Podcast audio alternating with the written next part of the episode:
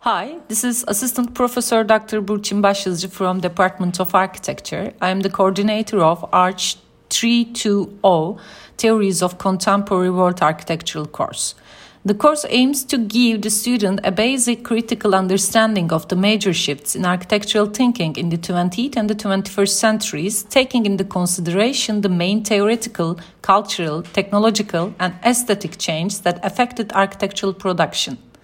Through lectures, short film documentaries, in class discussions, and assigned readings emphasize the discussion on buildings, research, and books of individual architects that have exerted significant influences on the development of architecture. Evaluations are based on one midterm exam and final exam, including the in class performance of discussions. Exams are generated to evaluate the personal theoretical perspective and or approaches of students for specific contemporary discussions in architecture.